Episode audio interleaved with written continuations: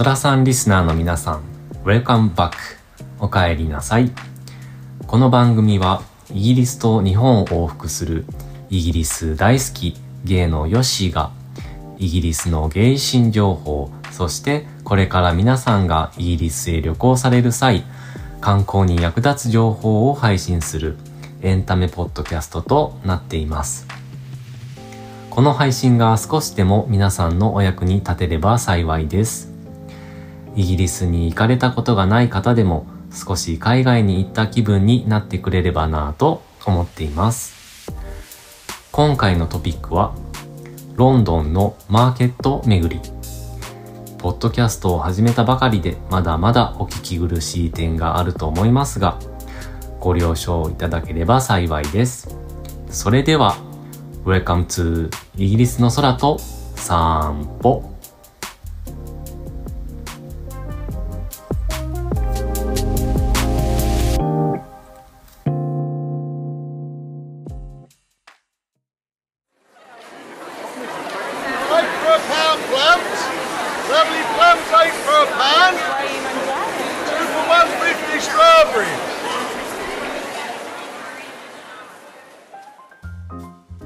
ソラさんリスナーの皆さん、お元気ですか？イギリスは夏に入り、日照時間がとても長く、気候も良く、とても過ごしやすい季節になりました。週末に入ると公園ではバーベキューしている人たちもたくさん増えて、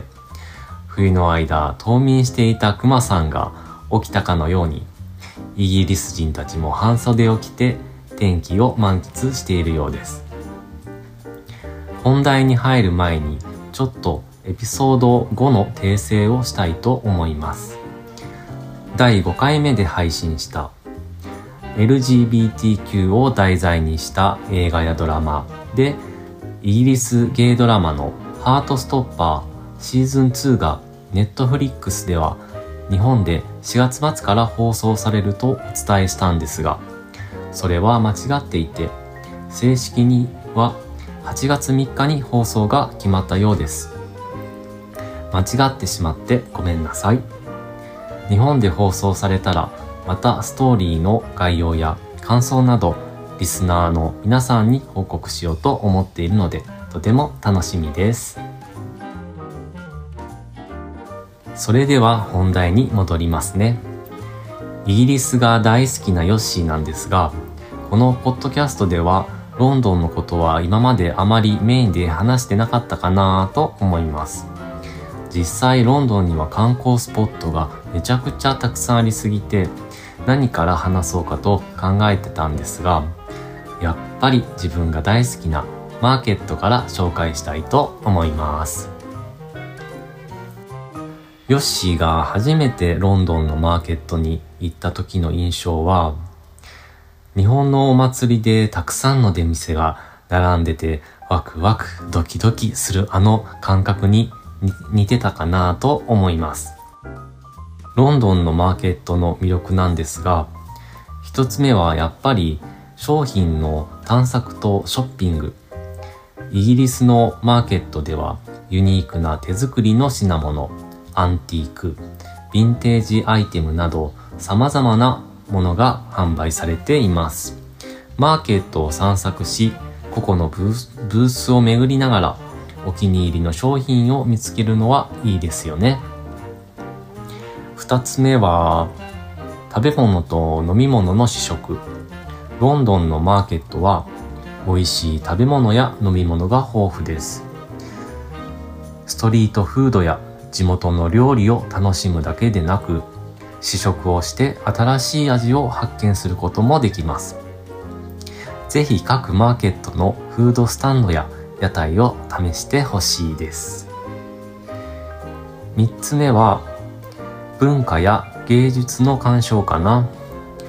ロンドンのマーケットは芸術や文化イベントの開催場所としても知られていてパフォーマンスやライブミュージックアート展示などを楽しむことができます。マーケットの周辺にはギャラリーや劇場などの文化施設も多くあるので、いろいろな角度でその場所にあるものを発見、満喫できるのかなと思います。4つ目は地元の雰囲気を体験するですロンドンのマーケットは地元の人々やコミュニティの活気あふれる場所なので地元の人々の交流や会話を楽しむこともできます。またマーケットの周辺にはカフェやパブが多くあるので地元の雰囲気を体験しながら地元のお友達を作るっていうのもいいんじゃないかな。あと最後にマーケットの魅力はイベントやワークショップに参加できるということです。ロンドンのマーケットでは Google 先生に検索してもらえばわかるんですが様々なイベントやワークショップが開催されています。例えば料理教室やクラフト作りヨガクラスなどに参加して新しいスキルを学んだりできるのもイギリスで開催されるマーケットの醍醐味かなと思います。ロンドンのマーケットを楽しむ一般的な方法ですが各マーケットには独自の特色やイベントがあるので事前に情報を調べておくこともおすすめです。あと混雑を避けるために早い時間帯に訪れるのもいいかなと思います。お昼過ぎにはどこのマーケットもすごく混むので気をつけてくださいね。それではロンドンでヨッシーが推しのマーケットを今回は3カ所紹介したいと思います。一つ目のマーケットはどんどんどんボロマーケットです。場所はロンドン市内の南東部にあって具体的にはサザークという区にあります。このマーケットはロンドン橋とサウスウォーク橋の間に位置しています。最寄り駅のロンドンブリッジステーションを使うと便利ですよ。ボロマーケットは周辺地域に他の観光名所や人気スポットも多くて、例えばかの有名なロンドン島、英語で言うとタワー・オブ・ロンドンや、あと現代美術館、テート・モダンなどは徒歩圏内にあるので、観光の際には合わせてここを訪れるのはどうかな。このボロマーケットというのは中世から続く歴史を持つ市場で現在では地元の生産者や輸入業者が集まっていて新鮮な食材や飲み物を提供しているみたいです。ここではフルーツ野菜チーズ肉魚介類パンスイーツなど様々な種類の食品がたくさんあります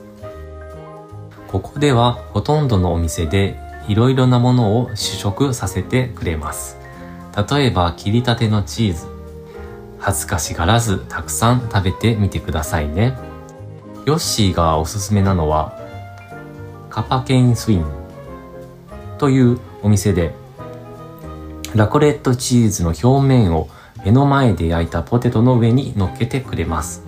とろっとろで美味しいですよ。ボローマーケットは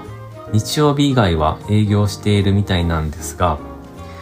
最も賑わいのある土曜日に行くのがおすすめです。お店は朝早くから開店し、午後遅くまで営業しているため、多くの人々が訪れるみたいですね。特にランチタイムには観光客たちだけじゃなくて、地元のビジネスパーソンが食事を楽しむため、すっごく混み合います。混雑することが予想されるので、早めの時間帯に訪れるのをおすすめします。二つ目に紹介したいのは、ポートベローマーケットです。ポートベローマーケットはロンドンの西部にあって、マーケット自体は大きく、ノッティングヒルという地区に広がっています。このマーケットは多様な商店や屋台が軒を連ねていて、主にアンティークや古着、ヴィンテージアイテムなどを扱っています。特に土曜日が最も活気に満ちた日で、アンティーク市場が盛況を呈しています。ここでは古い家具、絵画、ジュエリーや時計など様々な時代のアンティーク品を見つけることもできるんです。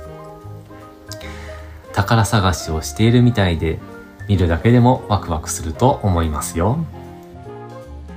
ポートベローマーケットはまたフルーツや野菜、新鮮な食材を販売する食品市場も備えていて、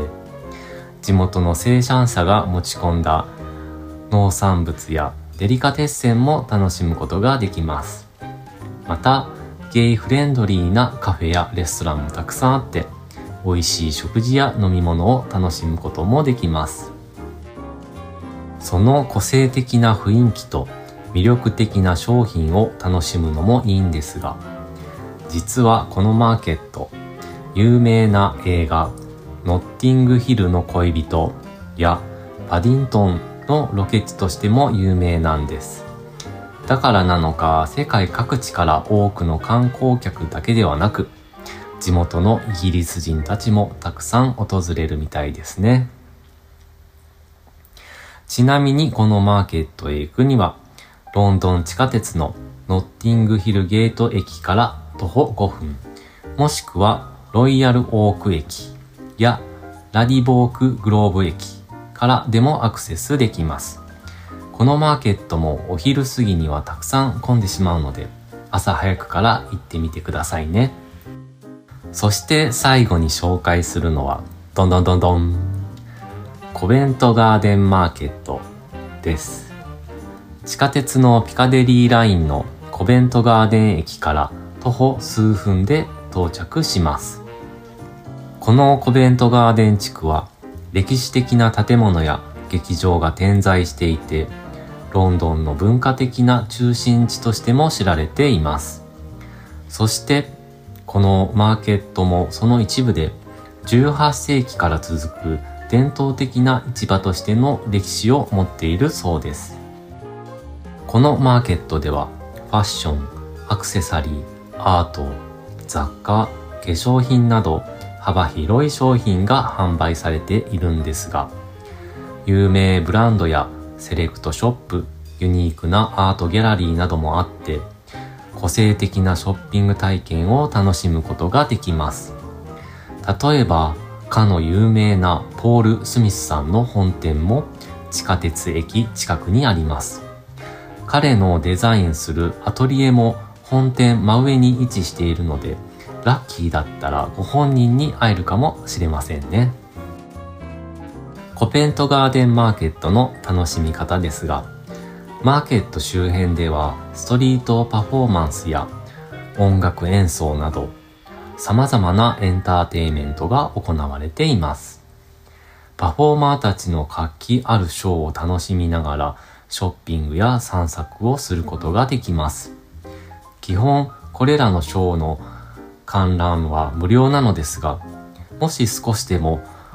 満喫できたのなら、ショーの終わりに小遣いでもいいので、ありがとうとパフォーマーさんたちにあげてくださいね。マーケット内には様々なレストランやフードスタンドがあって、国際的な料理からローカルフードまで幅広い選択肢があるので、ぜひ一日ゆっくり楽しんでみてください。あと、加えて言えば、このマーケットでは一年中いろんなイベントや季節の祭りが開催されていて、クリスマスマーケットやフラワーフェスティバル、そしてバレンタインなど特定の時期やテーマに合わせたイベントが楽しめます。だからかな、その魅力的な雰囲気が地元の人にも愛される場所なんだなと思います。周辺には劇場も多くあるのでぜひチケットを買って見に行ってみてくださいね。ここまで3つのマーケットを紹介しましたが、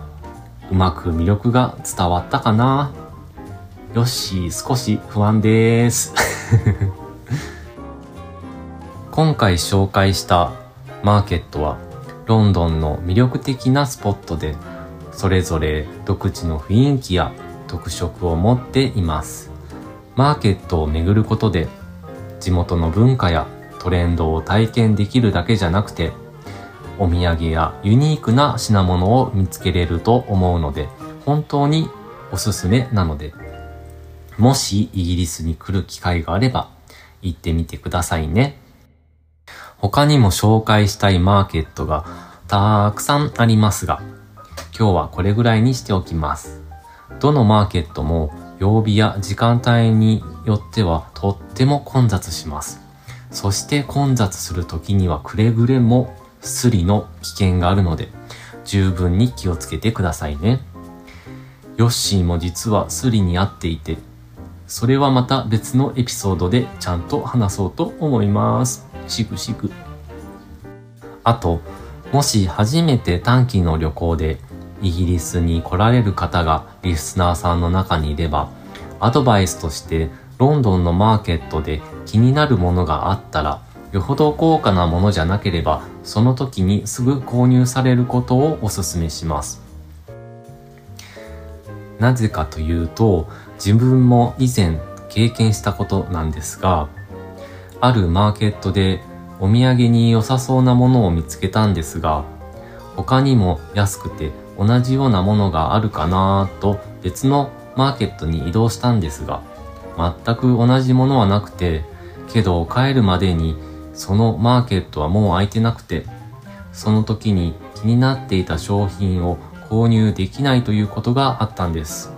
だから、もしこれかわいいなというものがあれば、どうしようと迷わず、即購入してください。マーケットでは本当にイギリスっぽい格安のお土産を見つけることができるんですが、女性へのお土産にはスカーフとかおすすめです。イギリスのスカーフは可愛いパターンも多く、あと安いです。お土産で思い出したけど、コベントガーデンマーケットから徒歩でゲイタウンの双方に行けるんですが、ゲイの友達のお土産に双方のゲイショップで無料の男性ヌードカレンダーを持って帰ったことがあるんです。けど、ヨッシーそのカレンダーのせいで日本の空港の荷物検査で引っかかったことがあります。悲しい。リスナーの皆さんはイギリスでお土産を買うときには検査で引っかからないように気をつけて物選びをしてくださいね。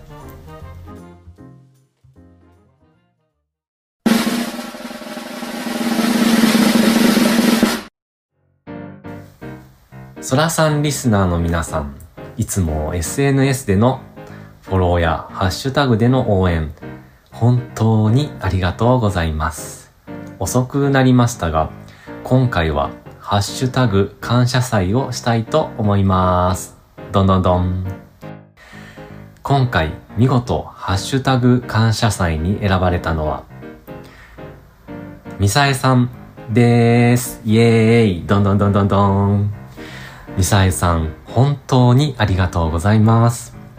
前回のヨッシーのクッキング会を聞かれたことのないリスナーの方もいると思うので説明したいと思うのですが、実は6回目の収録で恥ずかしながらヨッシースコーンを作ったんです。その回が終わって、なんとミサエさんはスコーンを自宅で作ってツイートしてくれたんです。ヨッシーめちゃくちゃ嬉しかったです。こうやってリスナーの方と交流ができるなんて今まで思ってなかったので正直びっくりしたんですが何よりも、ミサエさんのスコーンが本当に美味しそう。自分がスコーンを作った時は丸い型を使って焼いたんですが、ミサエさんのは見た目も綺麗な三角形でしたね。見てるだけでよだれが出てしまいそうでした。ミサエさん、フォローとソラさんのハッシュタグでの投稿、本当にありがとうございました。お礼として、イギリスで見つけたハガキを送りたいので、もしよければ DM で住所を教えてくださいね。めっちゃラブです。これからも応援よろしくお願いします。実は他にもお礼を言いたい方がたくさんいるので、これからも一つずつでも紹介していきたいなと思っています。皆さんのハッシュタグはヨッシーの心の支えです。今のところ正直仕事が忙しいので、配信日は不定期ですが、これからも頑張っていこうと思っています。これからも応援よろしくお願いします。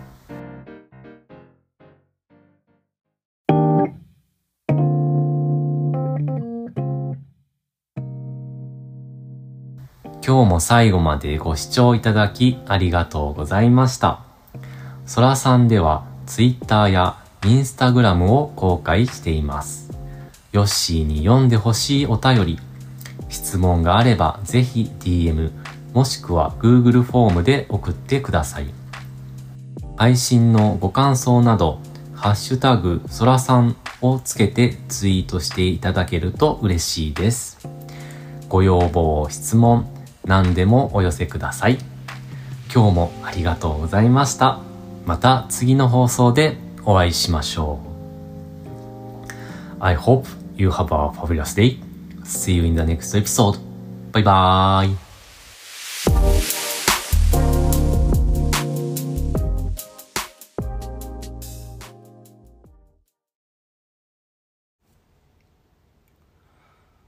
そらさんリスナーの皆さん、Welcome back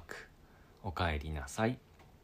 この番組はイギリスと日本を往復するイギリス大好きゲイのヨッシーが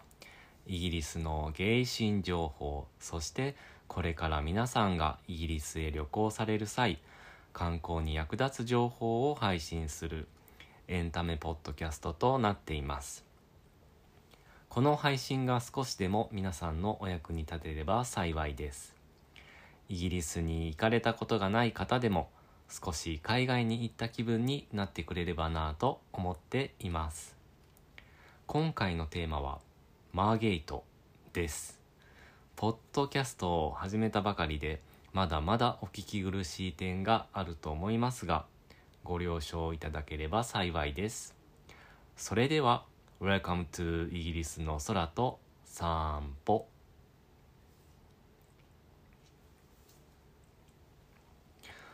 そらさんリスナーの皆さんお元気ですか？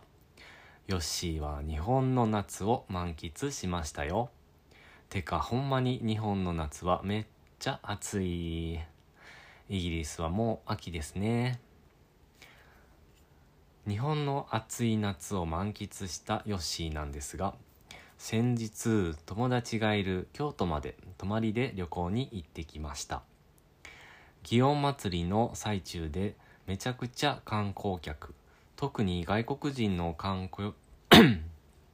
やり直し。日本の暑い夏を満喫したヨッシーなんですが先日友達がいる京都に泊まりで旅行に行ってきました。祇園祭の最中でめちゃくちゃ観光客特に外国人の観光の方が多かったですね。ビールが大好きなヨッシー今回は京都で日本酒の美味しさを教えてもらいました。京都と大阪の天まで立ち飲み屋巡りをしたんですがほんまにめっちゃ楽しかったです。最初は立ち飲み屋ってなんか抵抗があったんですが安くて美味しい。中には立ち飲み屋だけど座れますってお店とかもありました。椅子に座る時は追加料金がだいたいどこの店も1人300円以内でした。ゆっくりと座って飲みたい時にはありがたいサービスだなぁと思いました。日本の立ち飲みや立ち食いの文化も外国の人にも面白いのかなと思いました。そして近所の旅行でも初めて行く場所はとても新鮮で新たな発見があったりしてとても素敵な時間を過ごすことができました。そんな京都で日本の夏を満喫している中、友達が日本からイギリスに旅行に行ってたんですが、自分が大好きなブライトンに行ったと連絡がありました。めちゃくちゃたくさんの写真を送ってくれたので、本当にブライトンを満喫したんだろうなぁと、自分も幸せな気持ちになりました。友達が送ってくれた写真の中に、めっちゃ豪華なアフタヌーンティーンの写真があって、自分が行ったことがないお店だったので、今度絶対にそこのお店には行きたいと思っています。その時はまたインスタにもアップするので、そらさんリスナーの皆さんもぜひ見てくださいね。ほんまに前振りが長くなってごめんなさい。ではそろそろ本題に戻りますね。今回のエピソードのテーマのマーゲートなんですが、きっと何それって感じですよね えー、マーゲートというのはイギリスのケント州にある海辺の町の名前です。ロンドンから約120キロ東に位置し、電車で2時間くらいで行けます。特に19世紀から20世紀初頭にかけては、リゾート地として人気の場所だったようですね。自分が行った当日はたまたまゲイプライドが開催されていましたね。小さな町なので規模は小さかったですが、ドラッグクイーンの方々がきらびやかに街を歩いているのが印象的でした。小旅行だったので時間があまりなかったのですが、調べてみるとゲイバーは2つあるみたいですね。行ってみたかったなぁ。けど、マーゲートで一番見てほしいのは美しい海岸です。特にビーチや遊歩道が観光客や地元の方に人気で、夏場には多くの人々が海水浴や日光浴を楽しむために訪れるみたいです。6万人ほどが やり直し。6万人ほどしか住んでいない意外と小さな町なんですが、中心街にはターナーコンテポラリー、やり直し。コン、ターナーコン、コンテンポラリ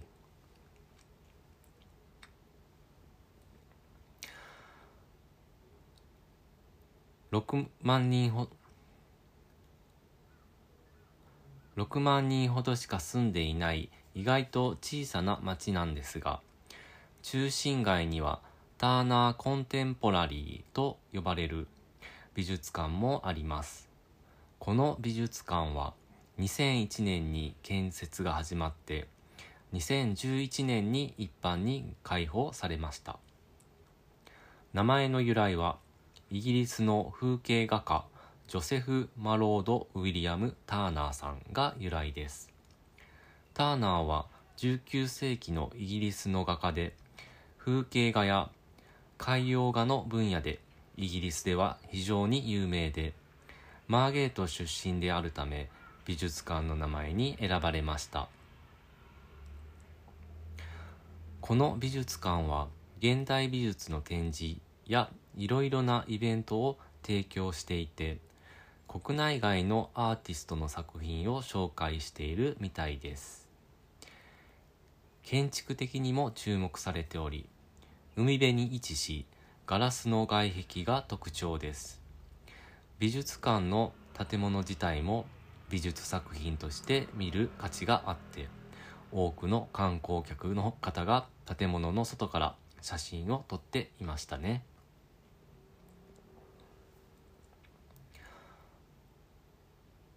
他にも街を歩けば やり直し。他にも街を歩けば古風なアーケードやカーニバルのようなエンターテイメント施設もあり家族連れの方にもおすすめの漢方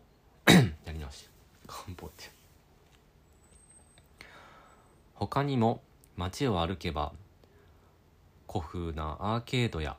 カーニバルのようなエンターテイメント施設もあり家族連れの方にもおすすめの観光スポットだと思います毎週日曜日に開催されるサンデーマーケットは地元の食品やクラフト製品を購入するのに最適な場所で可愛いお土産選びをするのにもいいかもしれませんね。あとは、シェルターアイランドはマーゲートの海沿いにある小さな やり直し あとは、シェルターアイランドはマーゲートの海岸にある小さな島で展望台から素晴らしい海の景色を楽しむことができます。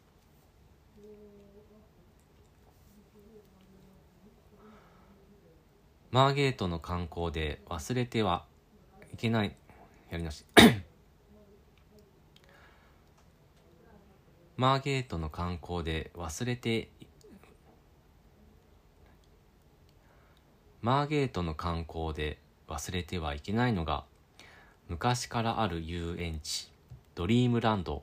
があって、多くのアトラクションや乗り物が楽しめます。そういえばヨッシーの地元にもドリームランドという遊園地がありました。子供の頃に家族や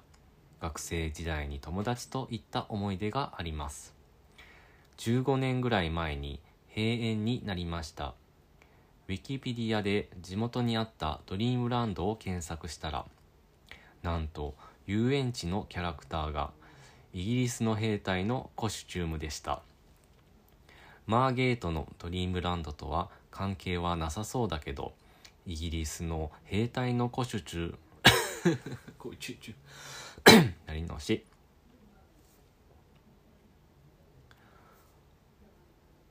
マーゲートの観光で忘れてはいけないのが、昔からある遊園地、ドリームランドがあって、多くのアトラクションや乗り物が楽しめます。そういえば、ヨッシーの地元にもドリームランドという遊園地がありました。子供の頃に家族や学生時代には友達と行った思い出があります。15年くらい前に閉園になりました。ウィキペディアで地元にあったドリームランドを検索したら、なんと遊園地のキャラクターがイギリスの兵隊のコシュ中、コシュ、コス、やり直し。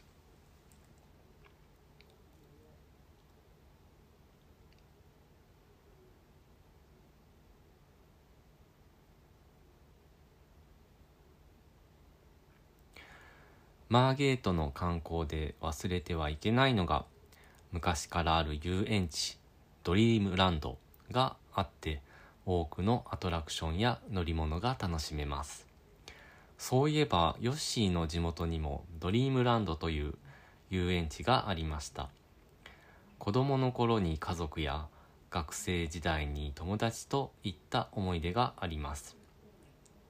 15年くらい前に閉園になりました。ウィキペディアで地元にあったドリームランドを計算したら、計算って何や？やり直し。マーゲートの観光で忘れてはいけないのが昔からある遊園地ドリームランドがあって多くのアトラクションや乗り物が楽しめます。そういえばヨッシーの地元にもドリームランドという遊園地がありました。子供の頃に家族や学生時代には友達と行った思い出があります。15年くらい前に閉園になりました。ウィキペディアで地元にあったドリームランドを検索したら、なんと遊園地のキャラクターがイギリスの兵隊のコスチュームでした。マーゲートのドリームランドとは関係はなさそうだけど、イギリスの兵隊のコスチュームが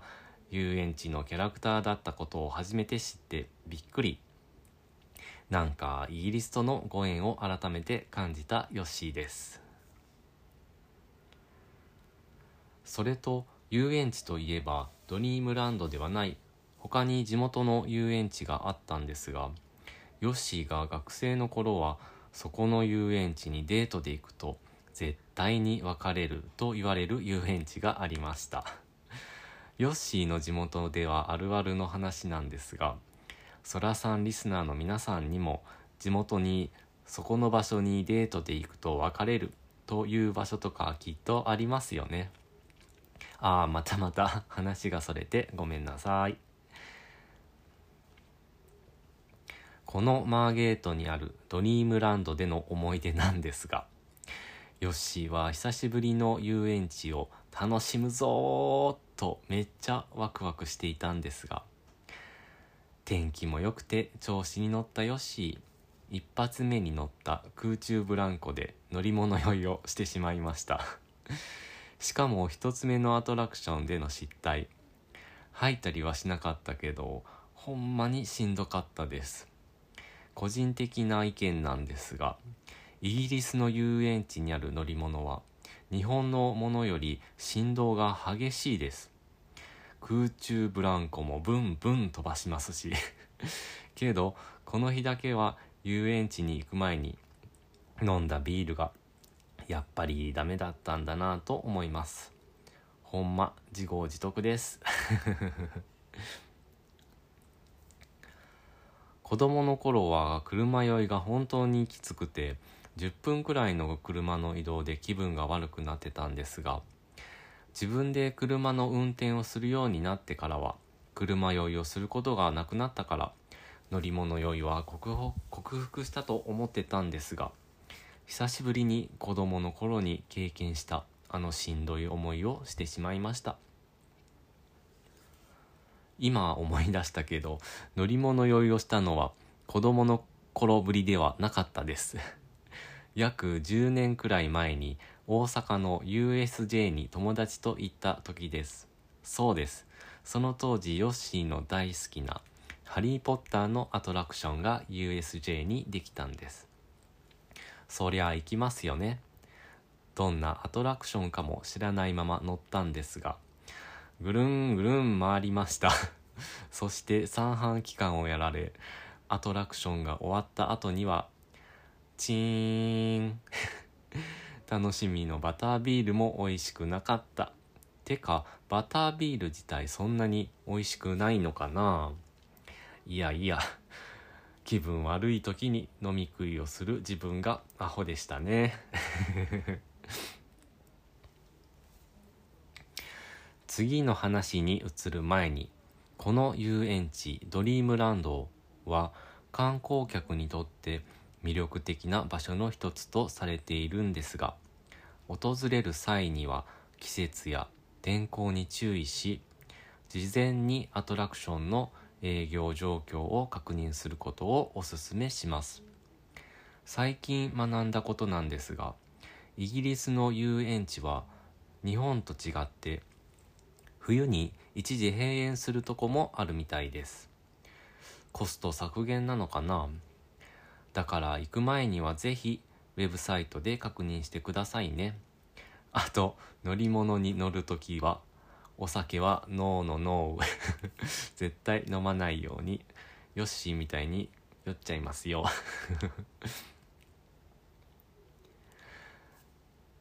マーゲートは本当に可愛い街で、ヨッシーのお気に入りなんですが、慌てんぼうヨッシー、実はもう一つミスをしてしまったんです。それはネットで近くのホテルを予約した時のことです。5年前のことで正直なぜそこのホテルを取ったのかは定かではないんですが、なぜかホテルから鬼遠かったんです。マーゲート駅からホテルの最寄りの駅まではまず20分ほど電車に乗って、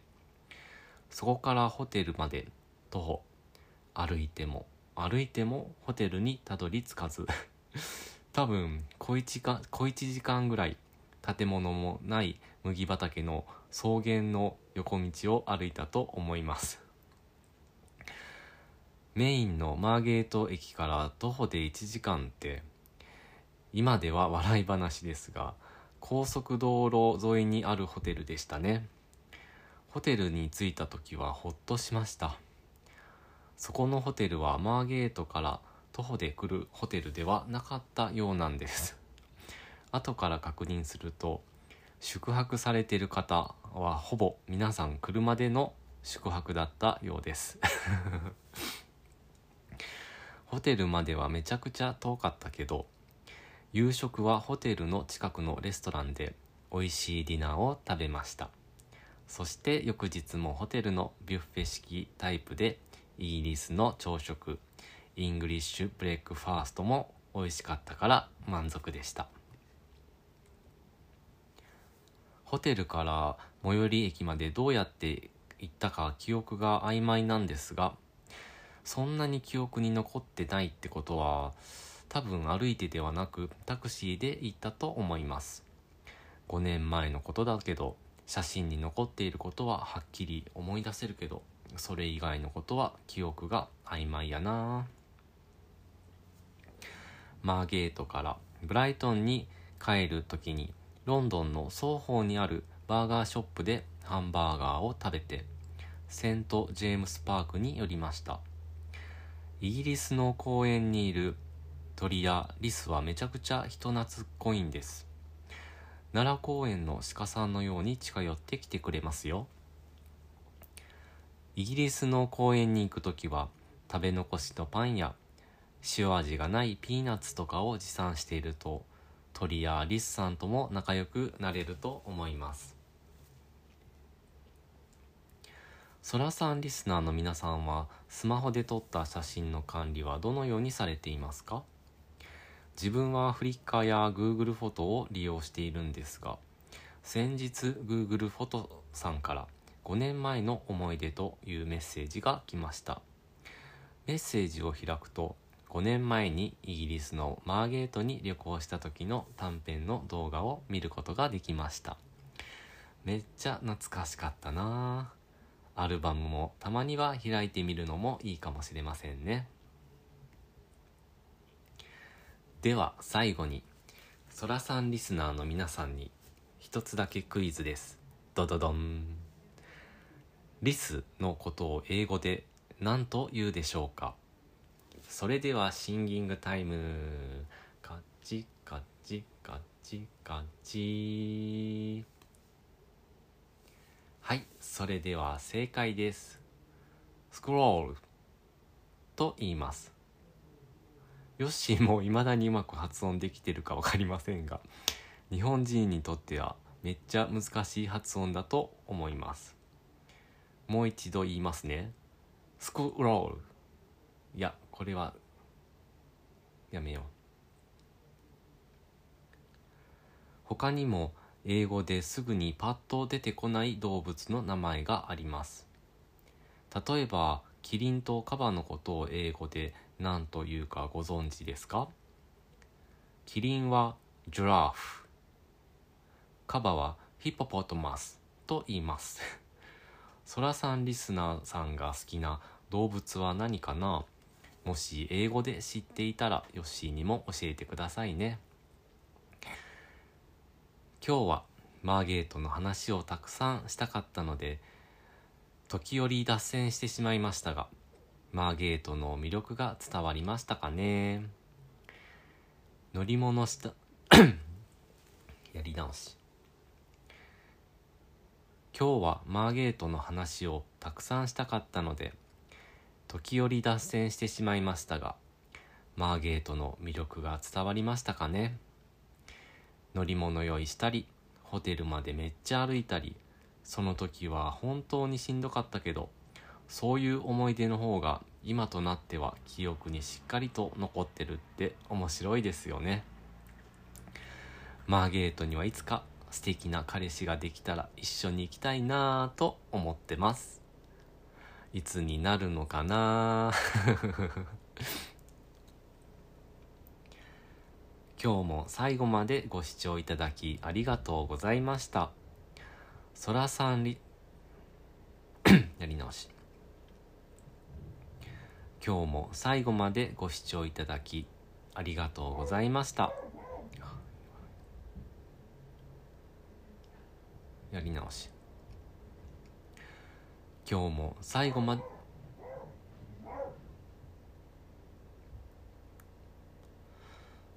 やり直し。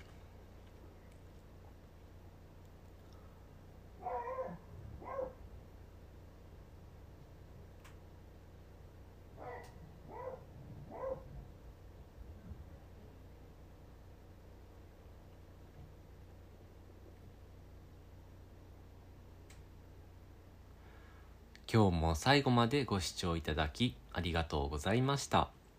そらさんでは Twitter や Instagram を公開しています。ヨッシーに読んでほしいお便り、質問があればぜひ DM もしくは Google フォームで送ってください。また、配信のご感想など、ハッシュタグそらさんをつけてツイートしていただけると嬉しいです。ご要望、質問、何でもお寄せください。今日も やり直し。今日も最後までご視聴いただきありがとうございました。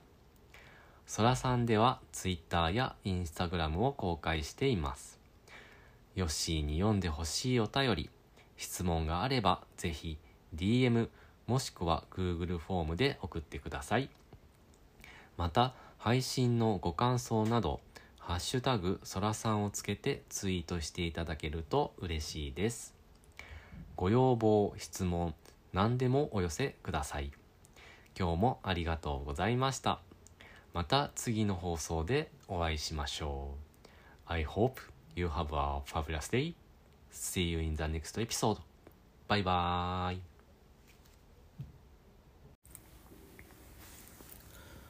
バーイ。ソラさんリスナーの皆さん、Welcome back.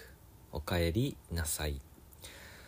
この番組は、イギリスと日本を往復する、イギリス大好きゲイのヨッシーが、イギリスのゲイ新情報、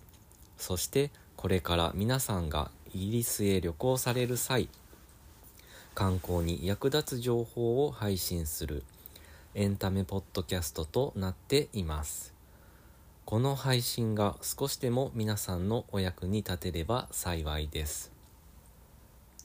イギリスに行かれたことがない方でも少し海外に行った気分になってくれればなと思っています。今回のテーマはヨッシーからのお知らせです。ポッドキャストを始めたばかりでまだまだお聞き苦しい点があると思いますがご了承いただければ幸いです。それでは、Welcome to イギリスの空と散歩。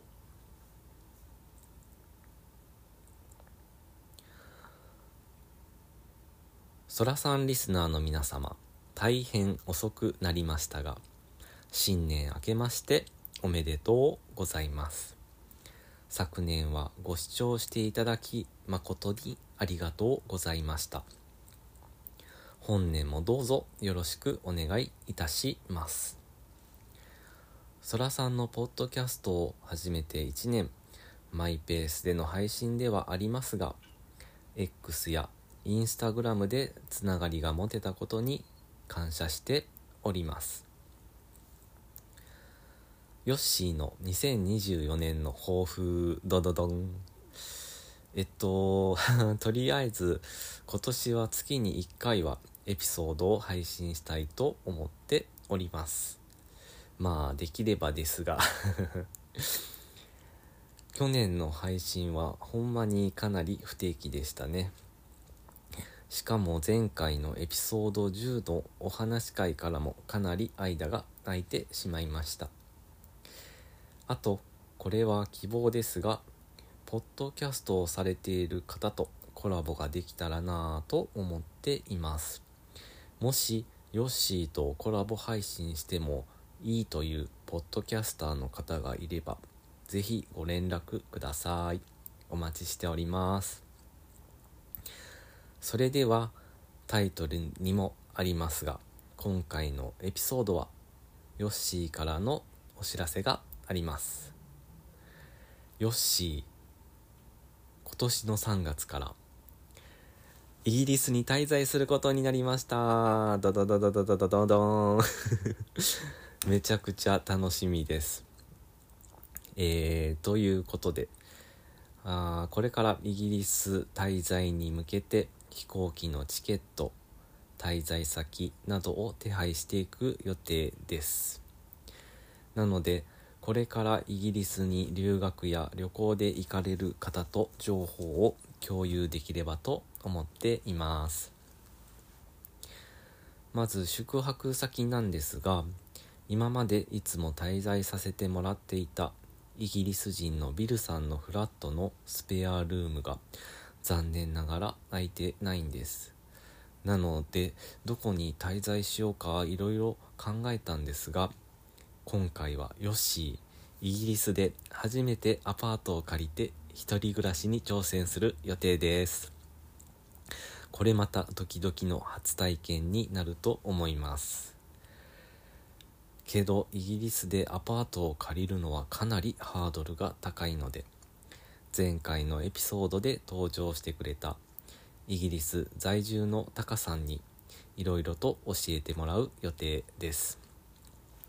イギリスの初めての一人暮らしか。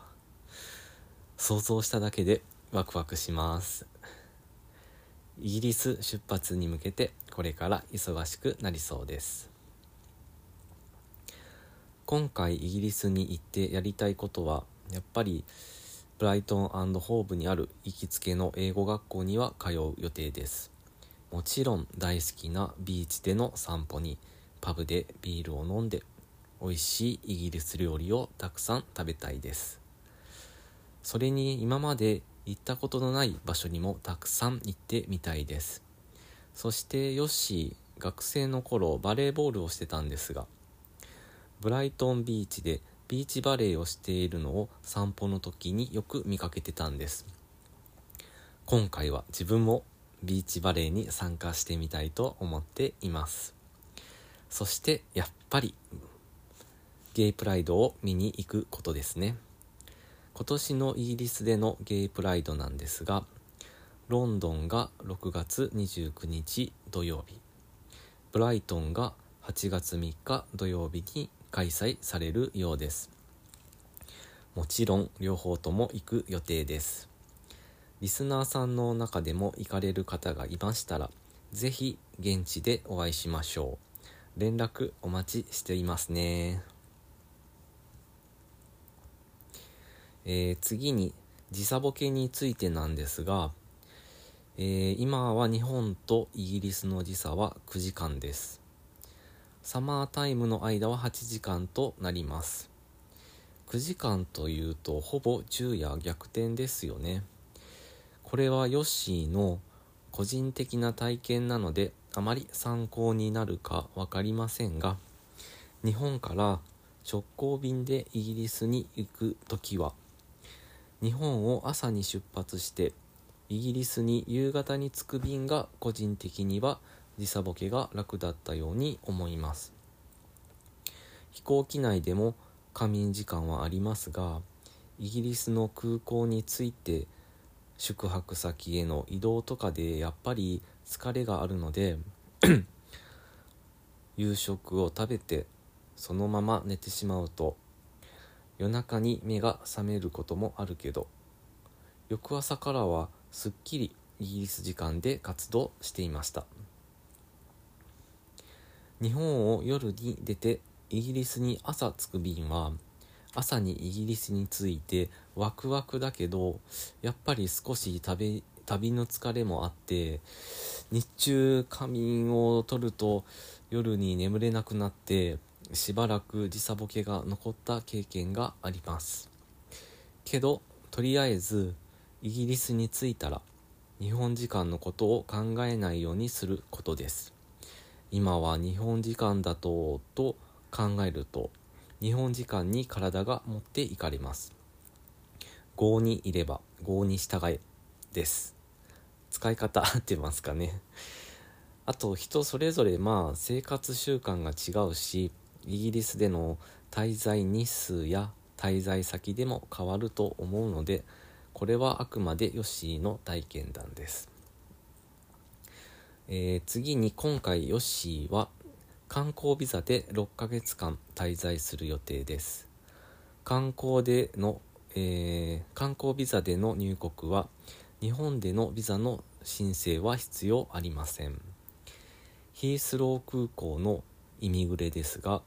以前は世界一入国審査が厳しいと言われていました。ちなみにイミグレとはイミグレーションの略で日本語では出入 言えない。出中言えない。出入国審査になります。なぜ以前はと言ったかというとイギリスの入国がかなり厳格とされている理由は国内での不法就労などを防止する目的と言われています。ただ日本人の観光や出張といった短期滞在におけるほとんどのケースではノンストレスでの入国が可能です。イギリスの空港では2019年より日本のパスポート保有者の入国に対して自動化ゲートを導入しています。自動化ゲートを利用する人は審査官による書類確認などが免除となり機械にパスポートをかざすだけで入国できます。ヨッシーが初めてイギリスに行った時は自動化ゲートがなくてしかもヒースロー空港のイミグレでイギリスに入国できずに日本に強制送還された人がいるという話を聞いていたので自動化ゲートができるまでは毎回ドキドキしながら入国審査を受けてました。なのでパスポートに入国許可のスタンプを押してもらえた時の安堵感はほんまに半端なかったです。イギリスに入国してから目的地までの移動なんですがこれもまたヨッシーの体験をもとに話しますが、ヨッシーがイギリスに行く時はいつも重たいスーツケースを2個持って空港からブライトンまでの移動なんですが、短時間で移動をするなら地下鉄と電車で移動するのがベストなんですが、重たいスーツケース2個があると男の自分でもかなりきついです。乗り換え時にエレベーターやエスカレーターがないところもあります。なので、ヨッシーはヒースロー空港からブライトンまでは高速バス、ナショナルエクスプレスを利用しています。渋滞がなければ約3時間ぐらいでブライトンに着きます。バス停からタクシー乗り場までも近いのでとても便利です。まあけどこれもまた滞在日数、滞在場所、荷物の量や予算によって異なるとは思いますが、初めてイギリスに行かれる方は、イギリスに行く前に移動の手段を調べて行かれることをお勧めします。ソラさんリスナーの皆さん、日本のパスポートは最強という話を聞いたことがありますか？何が最強かというと、ビザなしで渡航できる国がたくさんあるんです。実際に自分が以前、イギリスのオックスフォードでボランティア活動をしていた時の話ですが、一緒に活動に参加していたボリビア人がいたんですが、その人はイギリスから他のヨーロッパ、確かアイルランドとオーストリアに旅行に行くためにビザを取らないといけないと言っていました。しかもビザもすぐには降りないようで、旅行の計画を立てるのが大変だと話されていました。あと、イギリスに持っていくと便利なものなんですが、長期間で行かれる方はやっぱり日持ちのする日本食でしょうか。イギリスにも日本や中国、韓国専門のスーパーがありますが、日本での価格と比べるとめちゃくちゃ高いです。調理が好きで自炊をされる方におすすめなのは片栗粉です。以前、イギリスのスーパーで片栗粉を見つけることができませんでした。けど、なんとか、えー、イギリスにあるインド系のスーパーで片栗粉を購入することができました。それと、日本にいる間、ほぼ毎日納豆を食べてるヨッシーなんですが、イギリスで納豆を買うと5、6倍の値段がします。めっちゃ高いですよね。以前にイギリスに住んでいる日本人の友達にヨーグルトメーカーで納豆を作っていることを教えてもらったので